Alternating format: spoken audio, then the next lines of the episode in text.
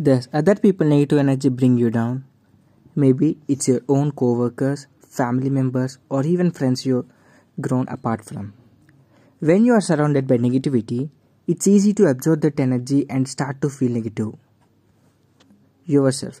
This can mess with your mindset and make you feel drained. What's up everyone? Welcome back.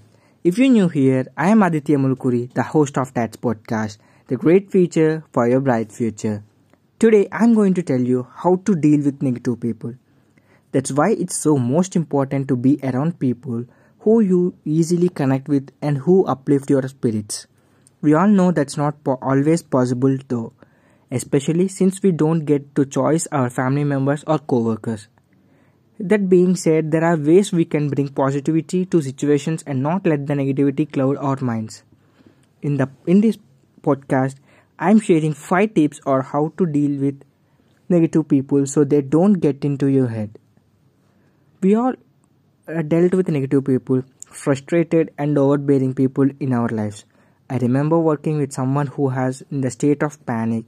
They were trying to figure something out at the last minute and were clearly frustrated that things weren't going to plan.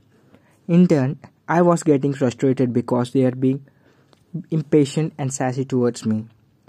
A quote that an old coworker used to say come to mind. Lack of planning on your part does not constitute an emergency on mine. Haven't we all been in situations where someone else poor planning ends up with them talking their frustration out on us? I'm sure you've done the same to other people too. The thing is that it makes everyone life miserable.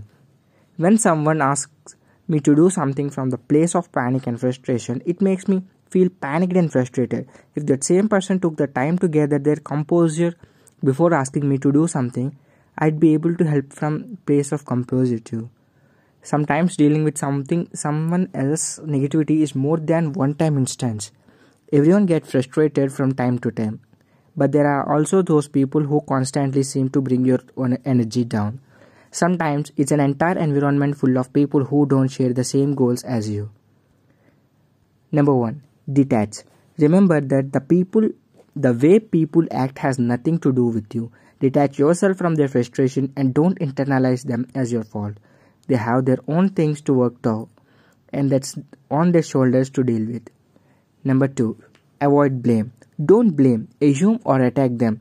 Telling people they should stop being so negative usually doesn't go well.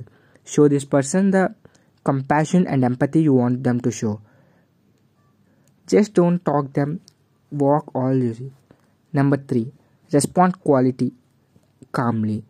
Respond the way you would want to talk to you. Avoid getting passive aggressive because they don't but that doesn't help anybody. If they are gossiping or putting others down, either change the conversation or walk away. Number four, be firm. Be firm with your boundaries. When someone does something that crosses a line, make it own. You have to stick up for your beliefs, your time, and your energy because otherwise, people will take advantage of these things. Number five, find the positive. Identify what big, what gives you a big positive energy to you. This could be certain people, TV shows, books, series, exercises, self care, etc. Seek these things out of often, especially when you feel like others are draining your energy. And if someone else's negativity is compromising your happiness walk away, even if that means forever. So, this is today's episode. Hope I conveyed some value added content for you. So, thank you for listening. I am Aditya Mulkuri, the host of TATS podcast, the great future for your bright future. Signing off. Peace.